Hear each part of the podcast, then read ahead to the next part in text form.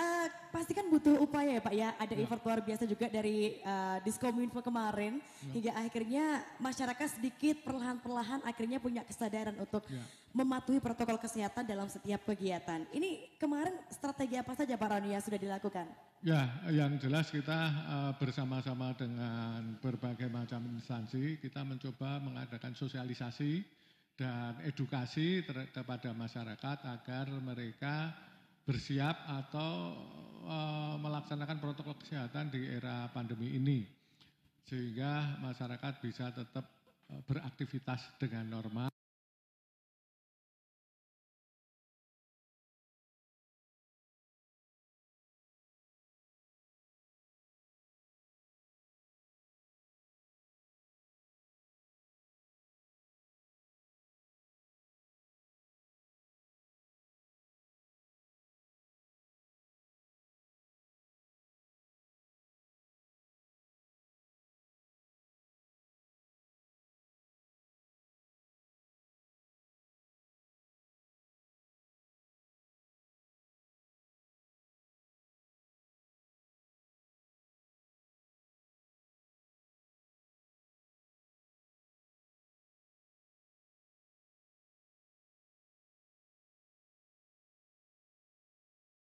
Oke, berarti satu lagi yang baru Barani ya, ada corona.prof.go.id. Itu informasi terupdate seputar corona bisa diakses langsung Barani. Diakses langsung. Ya. Oke. Dan bahkan di sana kita bisa juga tahu karena ada ada menunya di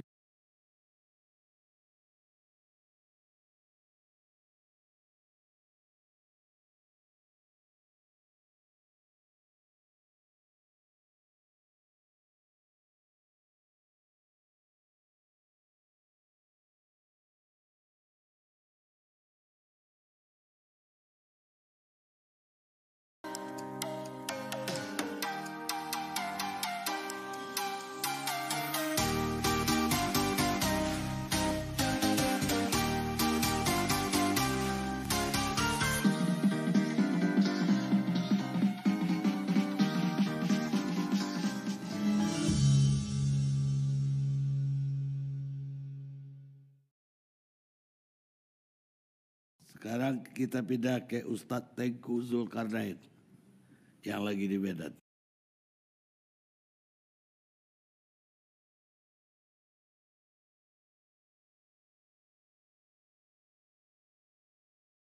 Allah barakatuh.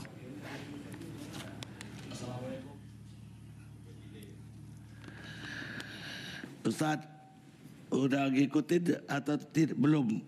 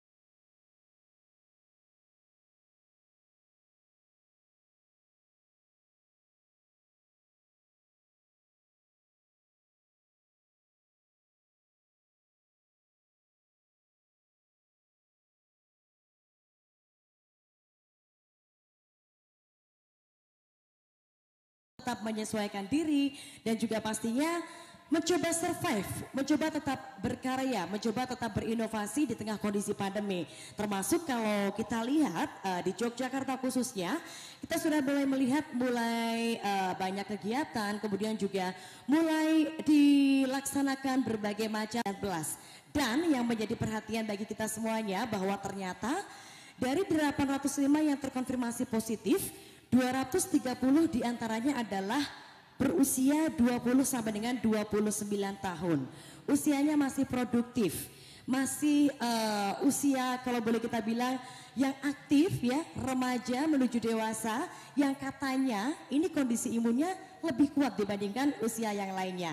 Tapi kenapa? Dengan kondisi imun yang notabene dibilang lebih kuat daripada usia lainnya, milenial untuk tetap produktif, tetap berkarya di tengah kondisi pandemi yang tentunya menjadi keprihatinan bagi kita semuanya. Namun sebelum kita nanti akan perkenalkan siapa saja sih narasumber kita malam hari ini, saya ingin kembali mengajak Anda semuanya, pemirsa dan juga hadirin berbahagia, jangan lupa untuk uh, ikut yang hadir juga kaum milenial ya. Ayo ambil peran melawan corona. Kami ingin mengajak Anda untuk berdiskusi bersama dengan narasumber kita. Saya akan perkenalkan terlebih dahulu sudah tidak asing lagi di sebelah saya.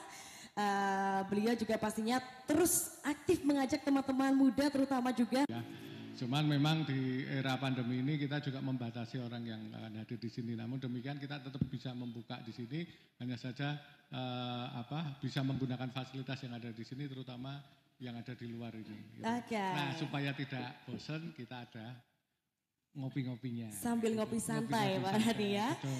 Oke baik terima kasih Pak Randi. Nanti kita akan berbincang lebih lanjut lagi.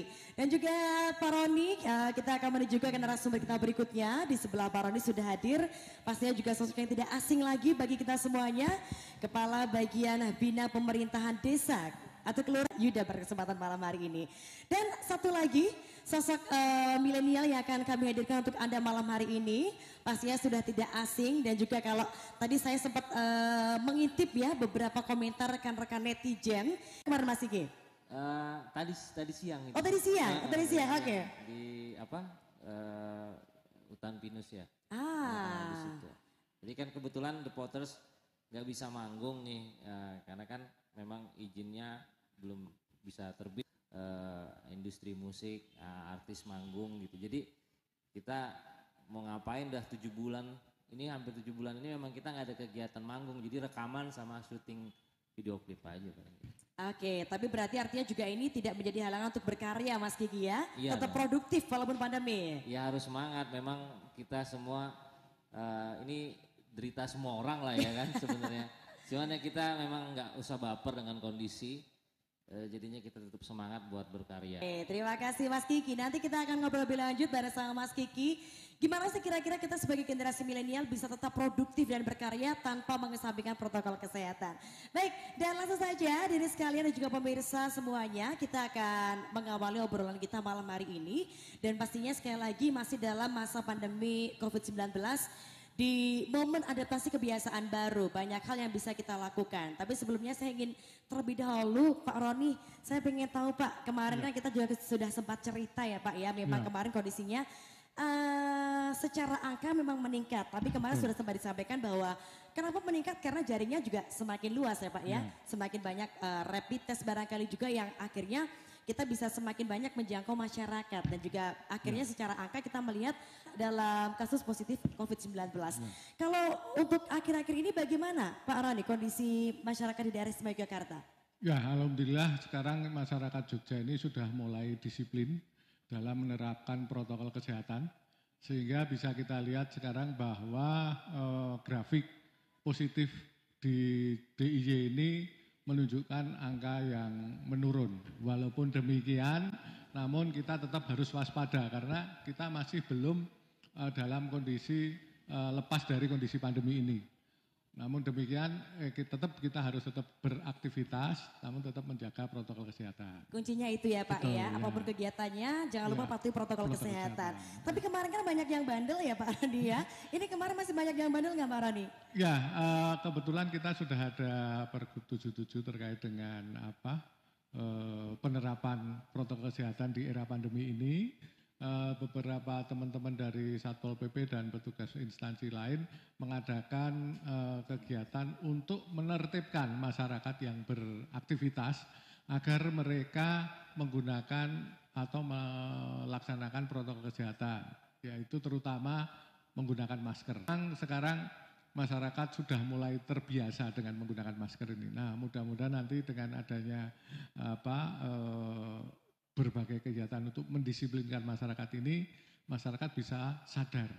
Jadi sebenarnya yang lebih penting adalah masyarakat untuk bisa sadar sendiri dengan kondisi yang ada sekarang. Betul ya Pak ya, seperti tadi yang sudah juga kita ketahui ya Pak, ternyata Betul. juga walaupun katanya imunnya lebih kuat tapi ya. juga tidak tertutup kemungkinan ya Pak ya. Betul. Termasuk juga tidak memperhati, uh, tidak hanya memperhatikan kondisi kita sendiri, ya. orang lain dan juga termasuk keluarga Pak Rodi ya di rumah ya, ini di ya. Rumah. Oke, dan uh, pasti kan butuh upaya ya Pak ya, ada ya. effort luar biasa juga dari uh, Diskominfo kemarin ya. hingga akhirnya masyarakat sedikit perlahan-perlahan akhirnya punya kesadaran untuk ya. mematuhi protokol kesehatan dalam setiap kegiatan. Ini kemarin strategi apa saja Pak Roni yang sudah dilakukan? Ya, yang jelas kita uh, bersama-sama dengan berbagai macam instansi kita mencoba mengadakan sosialisasi dan edukasi kepada masyarakat agar mereka bersiap atau uh, melaksanakan protokol kesehatan di era pandemi ini sehingga masyarakat bisa tetap uh, beraktivitas dengan normal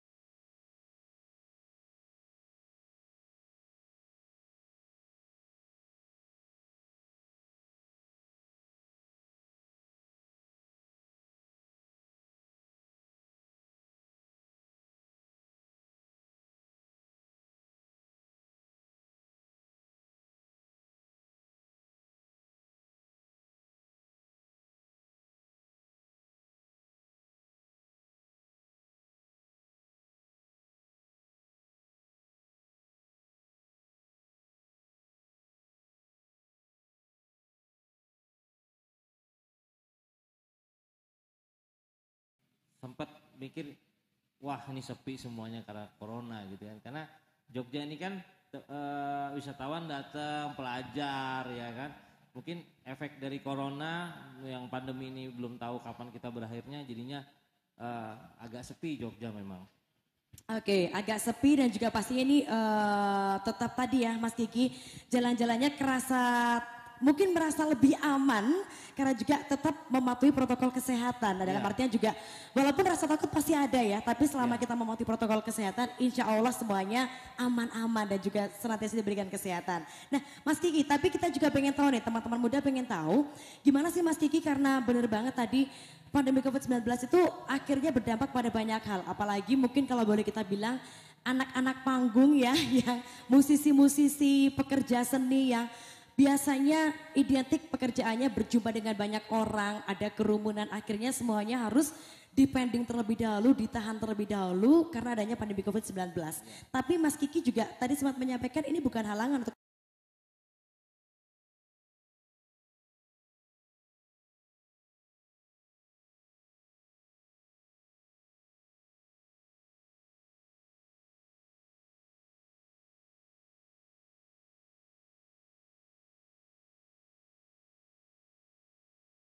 tetap berkarya. Gimana caranya Mas Kiki? Ya sebelumnya sih memang semua sektor kita semua uh, dan kita sudah bersabar selama tujuh bulan. Uh, gimana caranya? Kalau kita baper sama kondisi mungkin stres kali ya. Karena pastinya pemasukan itu bahkan kata saya memang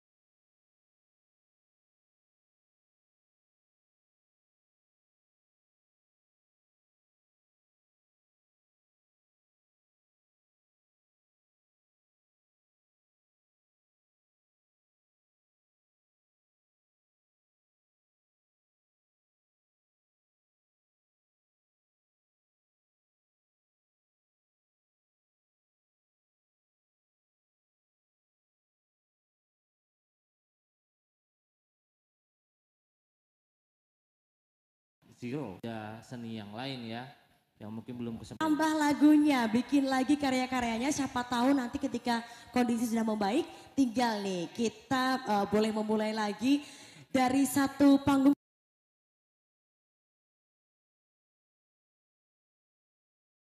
panggung lainnya untuk mengajak rekan-rekan semuanya mungkin bisa kembali menikmati suasana-suasana panggung yang mungkin juga sudah kita rindukan. Oke, Mas Kiki, uh, mungkin sebagai seorang public figure ini ya, ini kan pasti juga menjadi tanggung jawab, mempunyai tanggung jawab yang uh, kalau boleh kita bilang mempunyai tanggung jawab yang mungkin ini sedikit berbeda karena apa yang kita lakukan mungkin ini akan mempengaruhi banyak followers kita. Boleh kita kan seperti itu, ada mempengaruhi followers kita.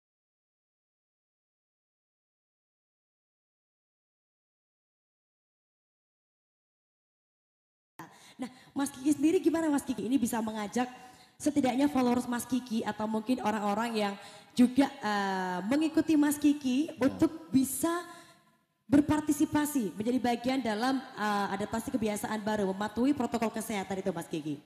Ya, saya uh, beberapa kali ketemu memang uh, teman-teman kita, saudara-saudara kita yang masih uh, meremehkan uh, virus ini. Uh, pas dari itu semua, saya harap kita sadar akan uh, aturan pemerintah, baik daerah uh, maupun pusat.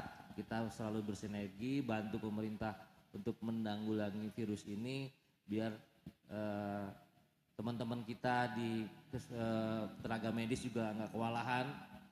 Kalau kita terpapar virus ini jangan sampai ya uh, penuh rumah sakitnya ya kan. Dokternya juga pengen istirahat, punya keluarga jangan egois gitu kan. Pokoknya tetap ikuti anjuran pemerintah itu aja. Jaga jaga kesehatan dan tetap melakukan protokol kesehatan. Oke, tetap patuhi protokol kesehatan itu kuncinya. Apa pun kegiatannya patuhi protokol kesehatan. Tapi Mas Kiki, uh, ngomong-ngomong soal menciptakan karya, tadi juga ini di Jogja dalam proses pembuatan album. Ini kira-kira boleh dikit kasih bocoran nggak Mas Kiki? Ada berapa karya sih yang akan segera diluncurkan untuk waktu dekat ini? Kalau kita memang uh, sudah siap satu album sih, uh, ditambah lagi ciptaan lagu baru kemarin Terus memang karena situasinya memang pandemi, eh, akhirnya kita pending dulu beberapa eh, rencana kita untuk eh, keluarkan single. Tapi kita udah siapkan single-single eh, selanjutnya setelah ini.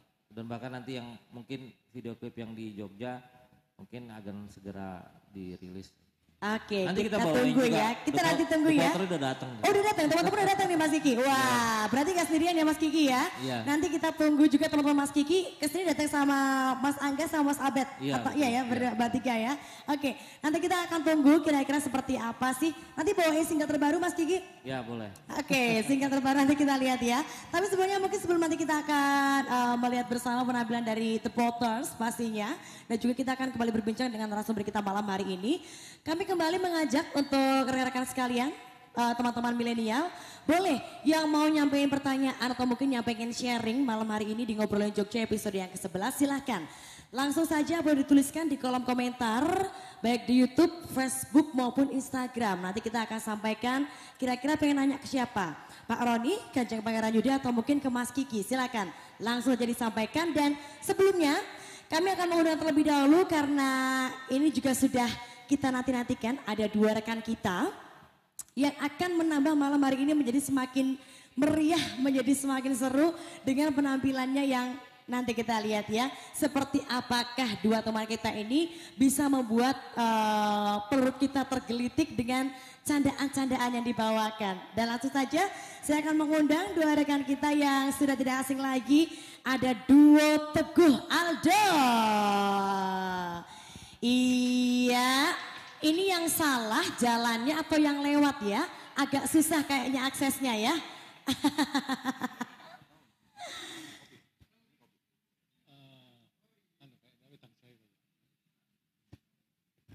Oke. Okay.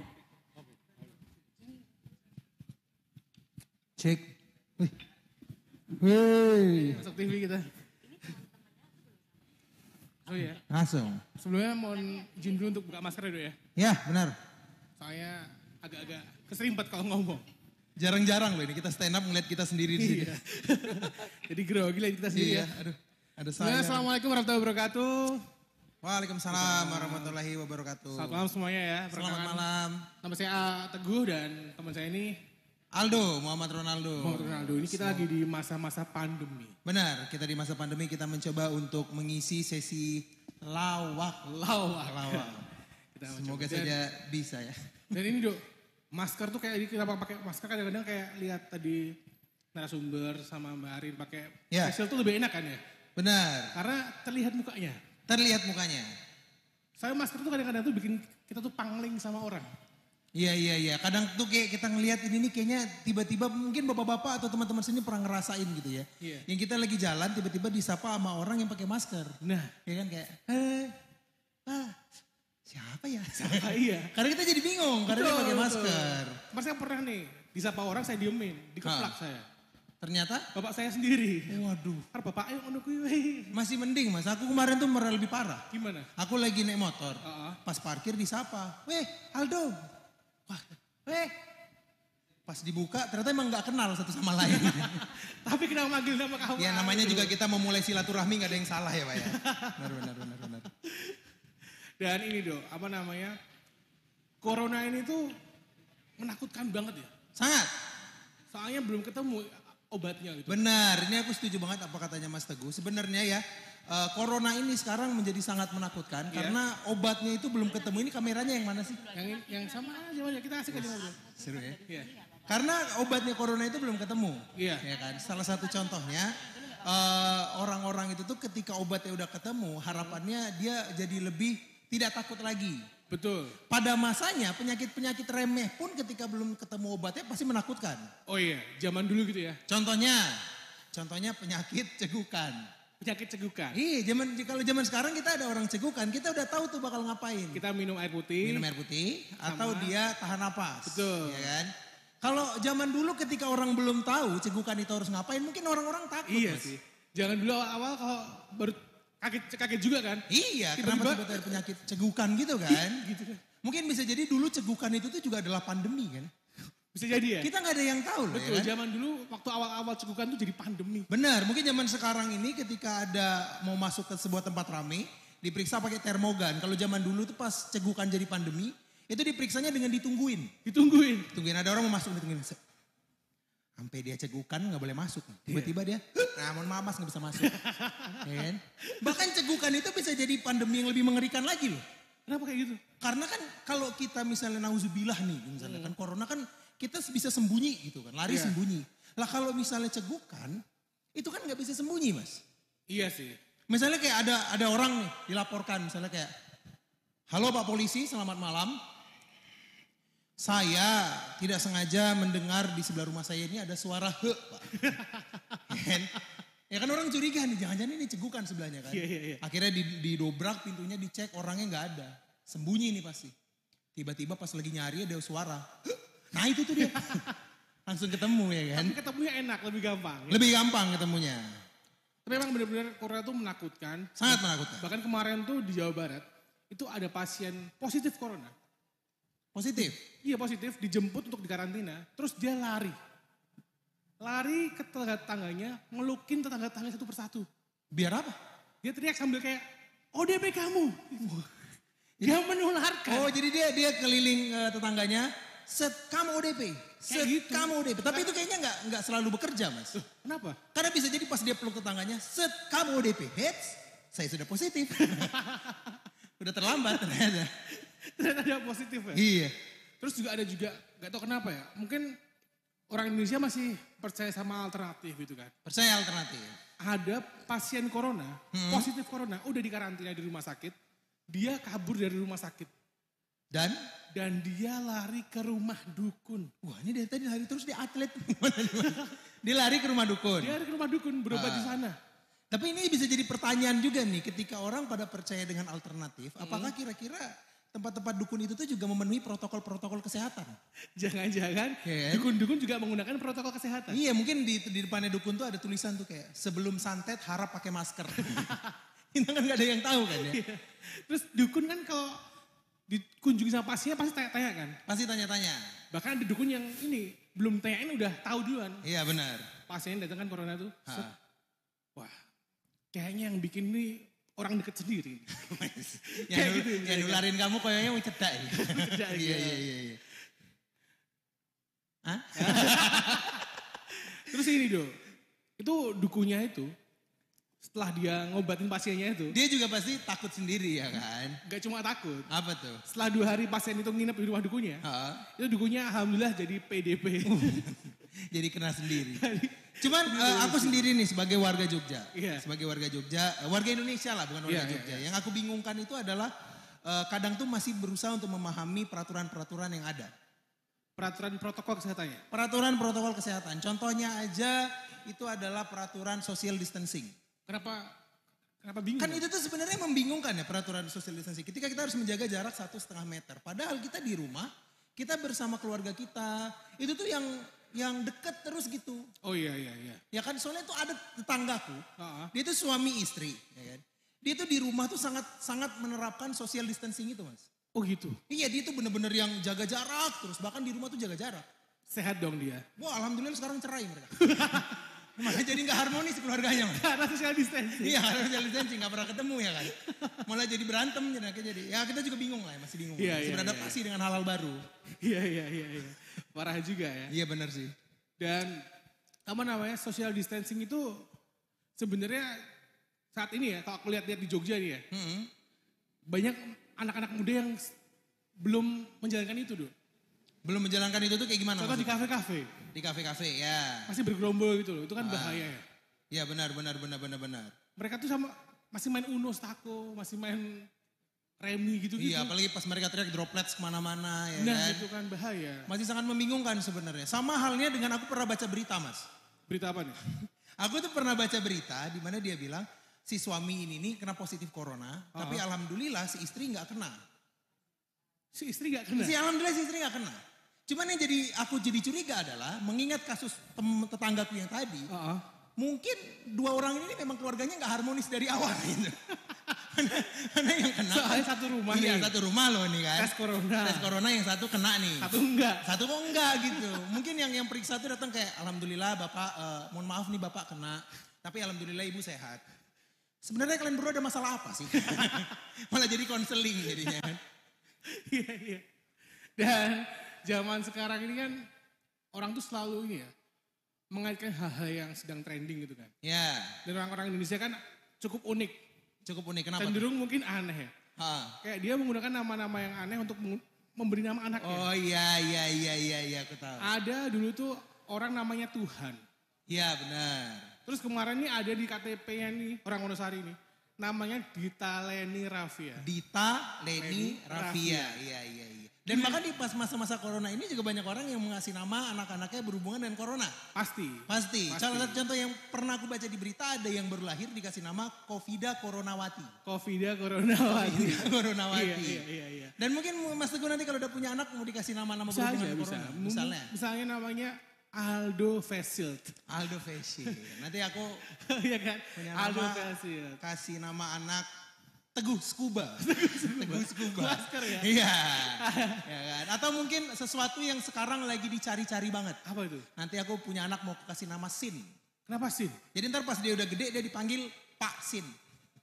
Vaksin, vaksin. Vaksin. Waduh. Ada juga mungkin nama anaknya biar gak kena corona nama jadinya Rita Empon Empon. Rita Ampon Empon. Jadi pasti udah aman ya. Ya, udah berteman dengan Rita Ampon Empon menaikkan imun tubuh. Jadi Apa gitu? masih ada gak sih materi kita? Sebenarnya udah 10 menit nih ya. udah 10 menit ya? 10 menit ya. Kalau gitu terima kasih teman-teman yang sudah uh, mengundang kita. Uh, mohon maaf kalau ada salah kata. Wassalamualaikum warahmatullahi wabarakatuh. Waalaikumsalam.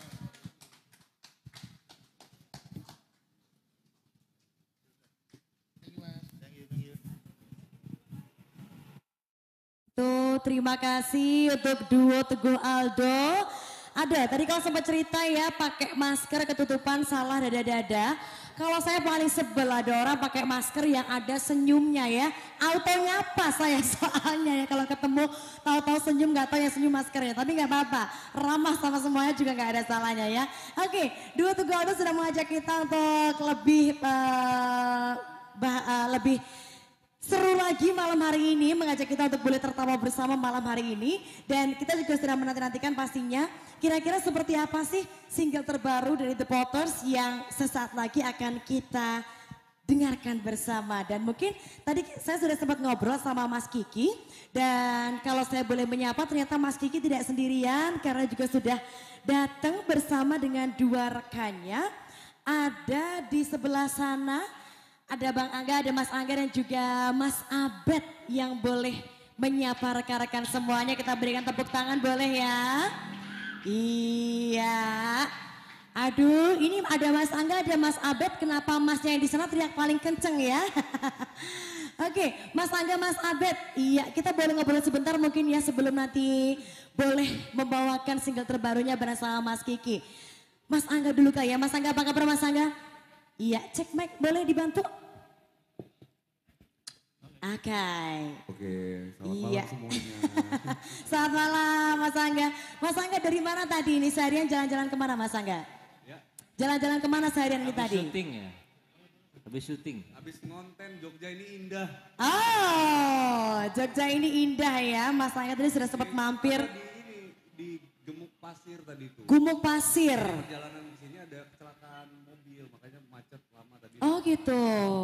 Oke, kita turut prihatin ya, tapi juga pastinya uh, kita tidak boleh berdiam di sini saja. Tadi sudah jalan-jalan ke Gumuk Pasir, uh, kabarnya sedang melaunching lagu terbaru ya, single terbaru ya Mas Angga ya. Tapi Mas Angga, uh, anyway ini sudah sering ke Jogja atau baru pertama kali ke Jogja? Sudah beberapa kali. Sudah beberapa kali ke Jogja. Apa sih yang paling kangen dari Jogja? Selalu kangen ya sama Jogja. Selalu kangen sama Jogja. Tapi dari Mas Angga pribadi, kira-kira Mas Angga uh, harapannya apa sih Mas dengan kondisi pandemi COVID-19 kita juga sudah masuk ke masa adaptasi kebiasaan baru. Ini harapannya gimana Mas Angga? Mungkin juga ada kerinduan sebagai seorang musisi untuk boleh ketemu lagi sama rekan-rekan uh, manggung bareng. Gimana Mas Angga? Uh, yang pertama kita main di sini tuh happy banget. Happy ya. disuruh apa ya karena kita itu kan sehari-hari kita memang bekerjanya memang profesi kita memang di musik. Terus di manggung karena covid kan nggak ada nggak ada tempat manggung lagi gitu. Nah ini jadi ada tempat terima kasih loh untuk malam ini semuanya ya kan. Terus harapan ke depan sih mudah-mudahan ini badai pandemi ini segera berlalu. Hingganya semuanya termasuk musisi bisa beraktivitas kembali seperti seperti sedia kala. Itu aja ya. Amin. Oke, amin. Kita aminkan bersama pastinya kita semua berharap semuanya kembali normal. Makasih Mas Tangga, thank you. Nah, sekarang uh, Mas Abed juga nih sudah hadir Hai. malam hari ini. Hai Mas Abed. Oke, okay, tadi siapa ya manggilnya kakak siapa ini? ah, panggil aja uh, boleh dipanggil apa aja asal jangan dipanggil sayang Mas Abed ya. Iya, nanti saya kesenangan dipanggil sayang. Oke. Okay. Mas Abed, ini uh, kenal dulu uh, panggil Arin boleh. Ini Arin pengen nanya nih Mas Abed buat teman-teman juga yang ada di Jogja. Ini kan juga Mas Abed kita tahu uh, sebagai seorang musisi pasti kangen buat berkarya, kangen buat manggung lagi. Mas Abed ini selama pandemi apa sih yang Mas Abed lakuin untuk mengobati kerinduan dan juga pastinya terus berkarya Mas Abed? Apa ya, kalau aku sih banyak uh, ngisi hari-hari itu lebih produktif aja ya buat berkarya. Uh, bikin lagu atau bikin musik gitu, karena aku kan fokusnya di situ. Eh mau ngomong sama teleponan. ya. Teleponan sampai pagi. Paling gitu sih ya. Kalau ngobatin rasa rindu, kayaknya belum deh. Belum terobati deh. Belum terobati ya. Belum terobati deh. Oke. Okay. Rasa, rasa rindu manggung ya. Ya, rindu yang lainnya sudah kali Mas Kiki tadi kayaknya ya. Oke, okay. Mas Abed, tapi uh, ngomong-ngomong ini kalau ngomongin soal Jogja, uh, Mas Abed kan mungkin udah datang dari luar Jogja ya. Kira-kira tadi sempat ada takut gak sebelum jalan-jalan ke Jogja Mas Abed? Sebenarnya sih ngeri-ngeri sedap juga sih. Ngeri-ngeri sedap, oke. Okay. Kalau aku sih yang penting tetap uh, ngelakuin protokol kesehatan aja tetap. Oke, okay, tetap patuhi protokol kesehatan ya. Harapannya Mas Abed? Harapannya ya harus segera cepat membaik. Oke, cepat membaik ya, cepat mengobati kembali kerinduannya. Thank you Mas Abed, terima kasih. Dan kalau kita langsung aja, uh, pemirsa rekan-rekan semuanya, kita sudah tidak sabar uh, untuk boleh bersama-sama mendengarkan seperti apa sih single terbaru dari The Potters yang juga pastinya bisa mengobati kerinduan kita anda semuanya dengan karya-karya dari The Potters yang sudah kita rindukan. Lama ya kita nggak lihat The Potters manggung karena kondisi pandemi COVID-19. Kalau gitu langsung aja spesial di panggung ngobrolin Jogja di siang 11 ini kita akan mendengarkan bersama single terbaru dari The Potters yang spesial hadir untuk rekan-rekan di Yogyakarta. Kita kasih tepuk tangan dulu buat semuanya buat The Potters.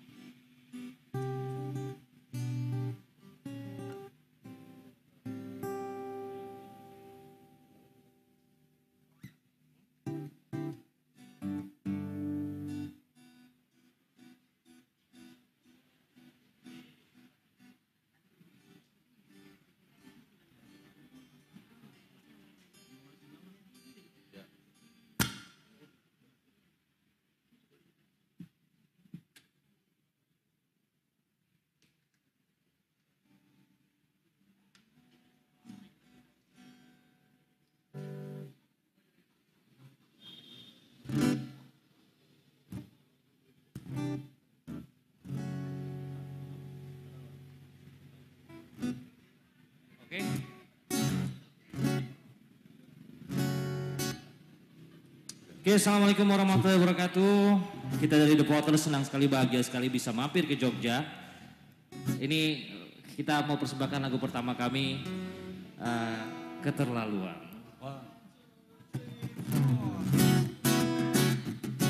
Ini anak milenial TikTok pasti tahu nih lagu ini. Sering di videoin pakai TikTok ya.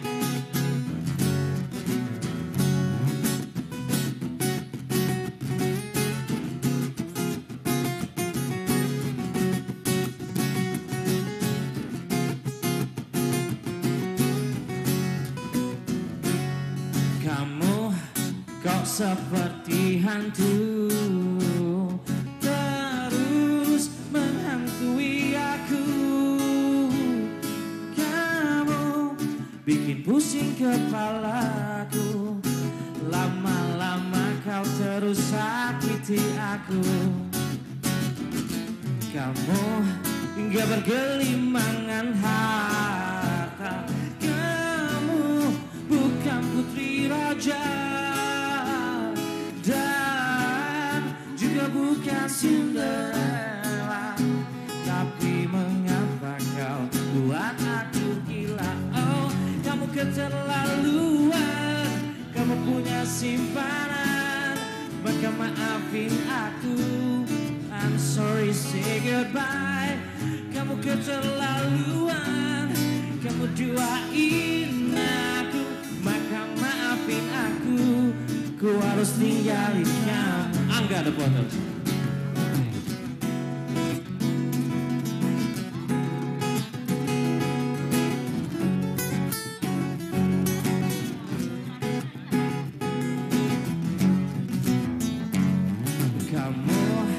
kau seperti hantu Terus menghantui aku. Oh, Kamu bikin pusing kepalaku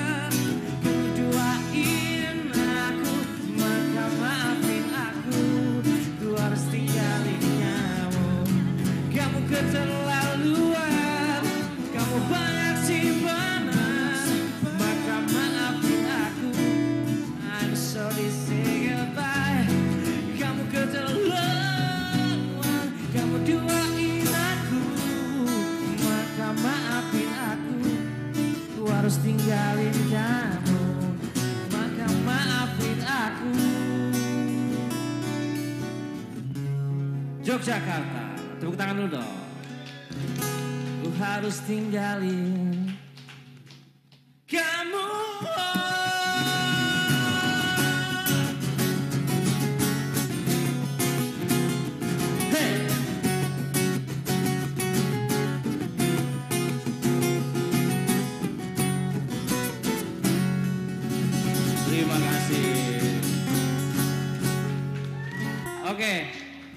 thank you buat uh, Diskominfo, Kanjeng Pangeran, buat teman-teman semua di sini yang udah uh, support musisi Jogja maupun musisi Indonesia. Tepuk tangan dulu dong semuanya. Dan uh, next lagu selanjutnya, ini lagu singlenya udah rilis sebenarnya, cuman video klipnya yang kita bikin di Jogja ini lagu ini, dengarkan rindu ini judulnya. Judulnya dengarkan rindu ini ya. Ini tercipta pada saat pandemi. Jadi kita ciptain lagu ini eh, karena banyak yang kangen, banyak yang rindu ya. Gak bisa ketemu sama keluarga, sahabat, eh, pacar ya, sama eh, istri, suami, orang tua. Pokoknya eh, kita rindu kumpul-kumpul lagi. Semoga pandemi ini cepat berakhir. Amin. Kita dilindungi eh, oleh Allah Subhanahu Wa Taala juga. Eh, dengarkan rindu ini, The Potters. Oh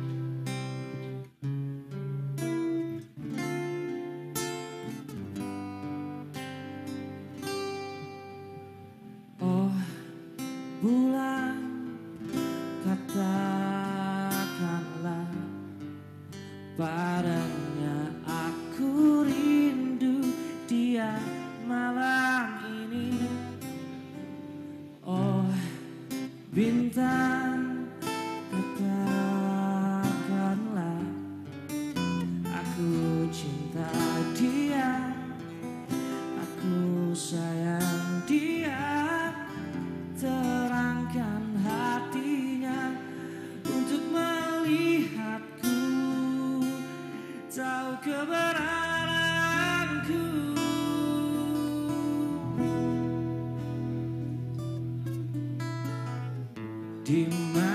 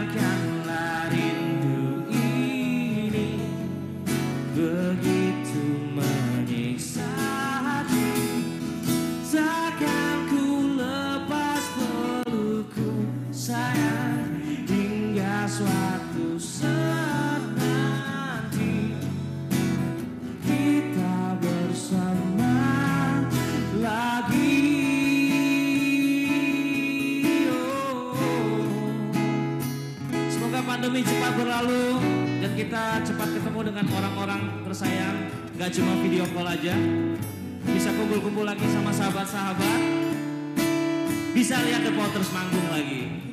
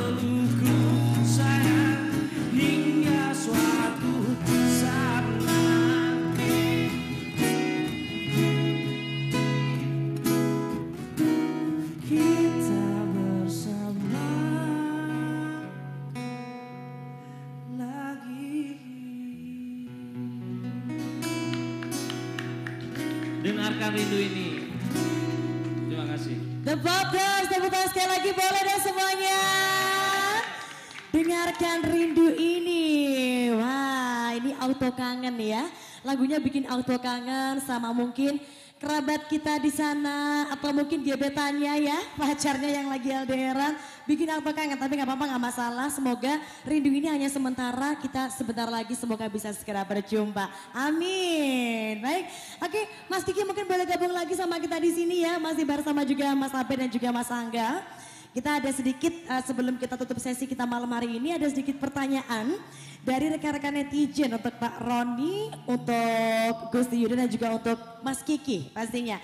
Oke, untuk Pak Roni terlebih dahulu ya Pak Roni ya. Ini ada pertanyaan Pak Roni dari Putri yang sudah bergabung tadi melalui streaming YouTube. Pak Roni, uh, apa sih langkah dari Diskominfo ketika para pengguna Jogja Pas kurang patuh terhadap protokol kesehatan? Dan mungkin merasa kalau sudah pakai Jogja Pas sudah cukup aman, tapi lupa kalau ternyata tetap harus mematuhi 4M. Gimana Pak Roni? Ya, uh, sebenarnya Jogja Pas itu kan hanya sebuah uh, aplikasi untuk membantu, untuk membantu mengetahui kondisi kita maupun kondisi uh, masyarakat di lingkungan kita ketika beraktivitas. Namun demikian seperti tadi sudah dikemukakan oleh uh, Gusti Yudo bahwa kita tidak boleh egois gitu ya jadi kita tetap harus mematuhi protokol kesehatan karena sebenarnya yang kita jaga itu bukan diri kita sendiri, tapi juga orang-orang yang beraktivitas bersama kita. Orang-orang yang sebenarnya kita sayangi juga ketika kita melakukan aktivitas di rumah. Nah oleh karena itu kita harapkan teman-teman semua pengguna aplikasi Jogja Pas ini memanfaatkan aplikasi tersebut dengan tetap mematuhi protokol kesehatan.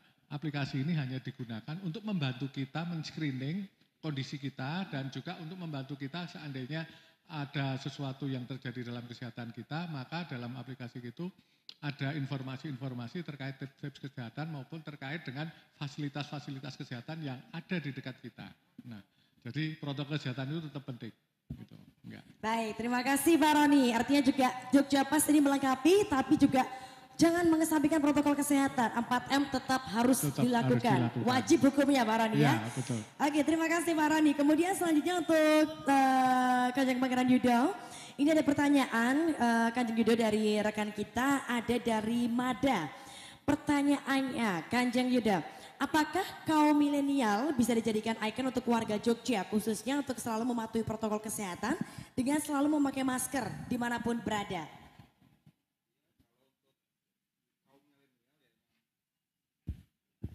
Untuk kaum milenial ya emang sudah sepantasnya kita menjadi uh, garda ke depan ya untuk mencontohkan semua kegiatan-kegiatan bahwa ini positif gitu dan juga untuk mencegah COVID juga ada satu lagi Mbak kita harus positive thinking okay. karena itu untuk menjaga imunitas kita. Okay. Oke, berarti tadi satu lagi ya Gusti Yuda ya.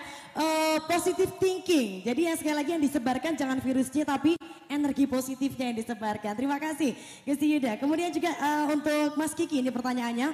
Ada tiga Mas Kiki. Waduh ya. langsung diborong ini ya. Dari rekan kita ada uh, Putri. Mas Kiki pertanyaannya yang pertama. Kira-kira gimana sih Mas Kiki kita bisa ngajakin teman-teman muda buat matuin protokol kesehatan karena biasanya kalau yang ngajak uh, yang nanyain yang ngajakin temennya sendiri itu banyak ngeyelnya. Oh, iya. Terus yang kedua Mas Kiki kalau di Jogja tempat wisata paling disukai di mana sih? Nanti ke sana bareng sama aku yuk. Aduh, agak repot nih ya ini ya. Yang terakhir Mas Kiki pertanyaannya, suka sama artis Korea enggak? Kalau suka siapa? Oke, okay. okay. tiga nih Mas Kiki yeah. silakan. Ya kalau uh, tadi pertama yang pertama apa tadi?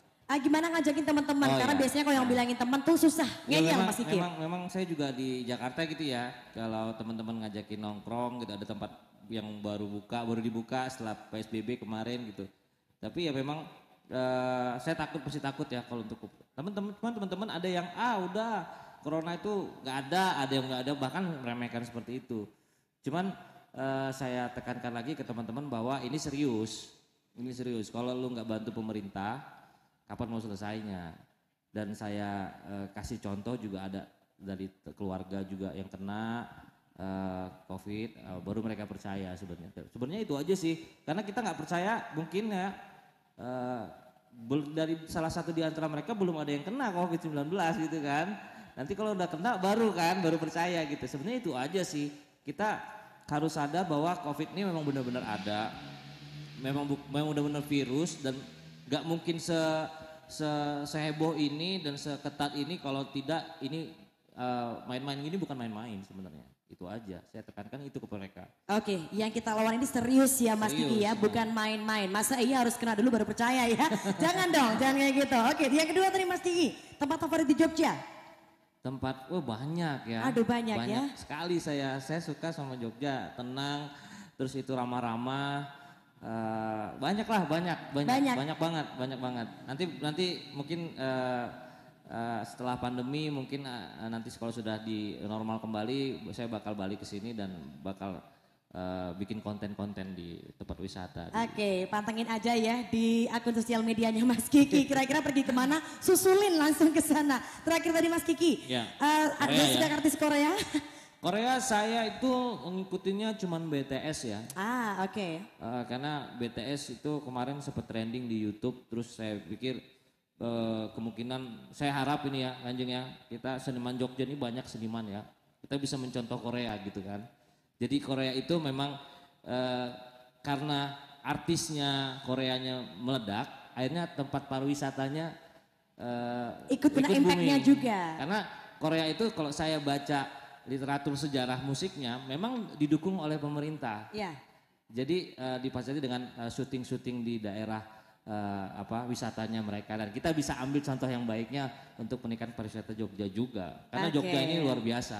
Jadi eh, jadi musik itu mendukung pa- eh, industri pariwisatanya dan saling mendukung akhirnya gitu. Makanya saya ngikutin juga perkembangan musik Korea eh, yang untuk yang akhir ini anak-anak milenial yang meledak sekarang itu kan BTS kan. Jadi saya konsep musiknya memang saya suka. Gitu. Oke baik, jadi ini ya ada atraksi dari para musisi yang siapa tahu bisa meningkatkan juga kunjungan pariwisata harapannya Iya. setelah pandemi nanti ya Mas Iya, Kiki ya betul, bisa betul. semakin meningkat lagi kunjungan wisatawannya. Dan mungkin ini satu lagi untuk Gu- Gusti Yuda ini masih ada pertanyaan satu lagi Eh, dari salah satu teman kita ada Reni ini pertanyaannya Gusti Yuda bagaimana menyikapi perayaan hari ulang tahun Kota Jogja yang dirayakan besok secara virtual? Bagaimana Gusti Yuda? Mungkin eh, kesa- eh, tanggapannya seperti apa? Ya emang kalau untuk zaman sekarang di era COVID ini ya kita harus new normal ya, harus terbiasa dengan virtual, terbiasa dengan social distancing. Tapi dengan adanya virtual tersebut tidak apa ya, tidak untuk secara virtual itu akan meriah juga kok karena aura kota Jogja itu bisa membuat kita bahagia dengan hari ulang tahun tersebut. Oke, oke. Jadi tidak masalah ya ini virtualnya menjadi salah satu solusi untuk tetap eh, beraktivitas di tengah kondisi pandemi. Dan jangan khawatir ini cuma sementara saja ya. Besok pasti ada kesempatan untuk kita boleh kembali berjumpa secara langsung. Dan karena waktu kita sudah tinggal sedikit lagi, tidak terasa hampir satu jam kita bersama. Sebelum kita akhiri obrolan kita kali ini, mungkin boleh dari Pak Roni, Gus Dion dan juga Mas Kiki, mungkin nanti bisa sedikit memberikan apa sih kira-kira yang menjadi harapan dan gimana kita sebagai generasi milenial bisa ikut berpartisipasi dalam eh, pencegahan penyebaran COVID-19 dari Pak Roni mungkin silakan Pak Roni. Terima kasih. Tapi saya tadi- tadi tertarik dengan BTS, Mbak. Oke, gimana Pak Roni? Nah, saya, nah itu BTS saya, ya? saya tahunya BTS itu antena. Oke. Saya tahunya BTS itu kalau ada uh, adegan-adegan yang gagal itu Pak Roni, behind the scene ya. Baik, eh, jadi eh, saat ini kan di era pandemi ini pemanfaatan teknologi informasi menjadi salah satu solusi ketika kita harus beraktivitas. Nah, saya harapkan masyarakat bisa memanfaatkan teknologi informasi itu dengan baik dan benar. Artinya bahwa teknologi informasi itu bisa digunakan untuk keperluan yang baik, tapi bisa juga untuk keperluan yang tidak baik.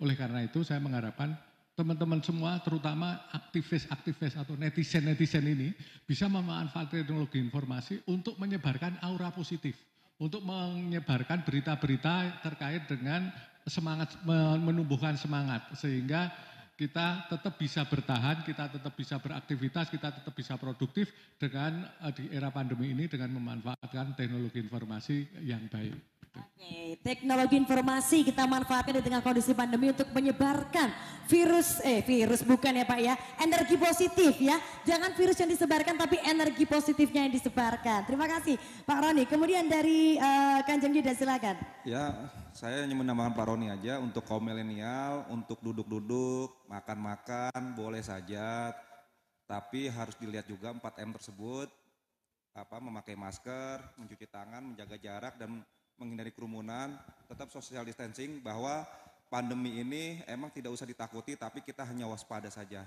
Jadi buat kaum milenial kita tidak ada rasa egoisnya dan kita harus berpikir positif sehingga buat imunitas tubuh kita menjadi tinggi. Oke terima kasih Kanjeng Yuda sekali lagi positif ya positif untuk diri kita positif juga untuk orang-orang di sekitar kita. Terima kasih Kanjeng Yuda dan juga kemudian Mas Kiki silahkan. Ya, uh, buat teman-teman kaum milenial, anak-anak uh, musik, seniman, semua, ya kita tahu pandemi ini memang begitu menyiksa hati. Jadinya yang perlu kita waspadai adalah uh, virusnya. Jadi uh, kita tetap uh, waspada tapi uh, tidak meremehkan juga. Jangan takut juga tapi tidak meremehkan. Jadi pesan-pesan saya adalah selalu jaga kesehatan, sayangi orang tua di rumah, Uh, kalau uh, keluar rumah harus pakai masker tadi seperti kata Kanjeng Pangeran 4M tadi dan yang penting kita semua uh, bisa melewati semua ini dengan kesabaran itu aja. Oke, terima kasih Mas Kiki ya. Karena corona ini menyiksa hati, jadi jangan lupa dengarkan rindu ini. Oke, terima kasih. Boleh kita berikan tepuk tangan untuk ketiga narasumber kita yang luar biasa. Terima kasih Pak Roni, terima kasih Kajang Yudan, juga terima kasih Mas Kiki sudah boleh hadir malam hari ini sekali lagi di Ngobrolin Jogja episode yang ke-11. Dan sekali lagi, ini adalah tugas kita bersama, ini tanggung jawab kita bersama. Yuk, yang merasa generasi milenial ya terutama yang merasa masih muda, yang merasa masih bisa berkarya. Ini saatnya kita untuk boleh bersama-sama bersinergi, berkolaborasi. Dan juga pastinya ini adalah tanggung jawab kita untuk boleh mengajak lebih banyak rekan-rekan di luar sana